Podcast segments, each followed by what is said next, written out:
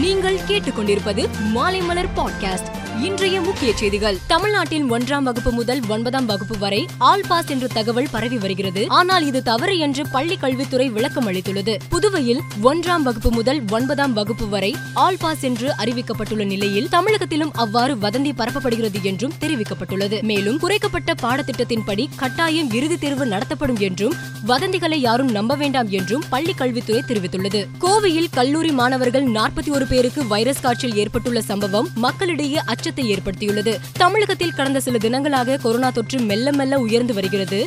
இதையடுத்து தடுப்பு பணிகள் தீவிரப்படுத்தப்பட்டுள்ளன. கல்லூரியில் படித்து வரும் சில மாணவ மாணவிகளுக்கு உடல்நிலை பாதிக்கப்பட்டது. இதையடுத்து மாணவ மாணவிகளுக்கு பரிசோதனை மேற்கொள்ளப்பட்டது. இதில் கல்லூரியில் படிக்கும் நாற்பத்தி ஒரு மாணவ மாணவிகள் வைரஸ் காய்ச்சலால் பாதிக்கப்பட்டிருப்பது தெரியவந்தது. இதையடுத்து இந்த மாணவர்களுக்கு அந்த கல்லூரி வளாகத்திலேயே சிகிச்சை அளிக்கப்பட்டு வருகிறது. கொரோனா பாதிப்பு நிலவரம் குறித்து மத்திய சுகாதாரத்துறை இன்று காலை ஒரு அறிக்கை வெளியிட்டது. அதில் கடந்த இருபத்தி நான்கு மணி நேரத்தில் மூவாயிரத்தி முன்னூற்றி எழுபத்தி ஏழு பேர் பாதிக்கப்பட்டுள்ளதாக கூறியுள்ளது. கடந்த கடந்த இருபத்தி ஆறாம் தேதி பாதிப்பு இரண்டாயிரத்தி நானூற்றி எண்பத்தி மூன்றாக இருந்தது. மறுநாள் இரண்டாயிரத்தி தொள்ளாயிரத்தி இருபத்தி ஏழாகவும் நேற்று மூவாயிரத்தி முன்னூத்தி மூணாகவும் இருந்த நிலையில் இன்று பாதிப்பு மேலும் அதிகரித்துள்ளது. இதற்கிடையே நேற்று இரண்டு லட்சத்தி இருபத்தி எட்டாயிரத்தி எழுநூத்தி நாற்பத்தி மூணு டோஸ் தடுப்பூசிகளும் இதுவரை நூற்றி எண்பத்தெட்டு கோடியே அறுபத்தஞ்சு லட்சம் டோஸ் தடுப்பூசிகளும் மக்களுக்கு செலுத்தப்பட்டுள்ளது. ஆந்திரா மாநிலத்தில் நேற்று முன்தினம் பத்தாம் வகுப்பு பொதுத் தேர்வு தொடங்கியது. முதல் நாள் தெலுங்கு பாட தேர்வு நடந்தது. அப்போது கர்னூலில் உள்ள அரசு அரசு பள்ளியில் வேலை செய்யும் கிளார்க் ஒருவர் பொதுத் தேர்வு வினாத்தாளை தனது செல்போனில் போட்டோ எடுத்து அங்கு வேலை செய்யும் ஆசிரியர்கள் மூன்று பேருக்கு வாட்ஸ்அப்பில் அனுப்பியுள்ளார். ஆசிரியர்கள் கேள்விக்கு ஏற்ற பதிலை எழுதி அறைகளில் தேர்வு எழுதும் மாணவர்களிடம் சேர்த்துள்ளனர்.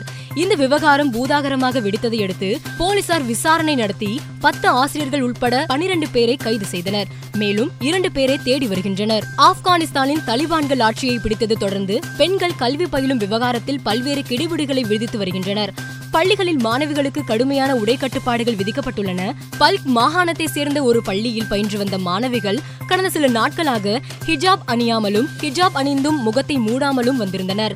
இதைத் தொடர்ந்து அந்த பள்ளியை தலிபான்கள் மூடிவிட்டதாக மனித உரிமை அமைப்பு ஒன்று தெரிவித்துள்ளது. உக்ரைனில் ஐநா தலைவர் சென்ற இடத்திற்கு அருகே ரஷ்யா தாக்குதல் நடத்தியது அதிர்ச்சியை ஏற்படுத்தியது. உக்ரைன் ரஷ்யா இடையே நடக்கும் போர் நிலவரங்களை பார்வையிட ஐநா சபை பொதுச் செயலாளர் ஆண்டனியோ கிட்டரேஸ் உக்ரைன் சென்றார். அப்போது அவர் புச்சா நகரில் ரஷ்ய படைகள் ஏராளமானோரை கொன்று புதைத்துள்ள புதைக்குழிகளை பார்வையிட்டு வேதனை தெரிவித்தார்.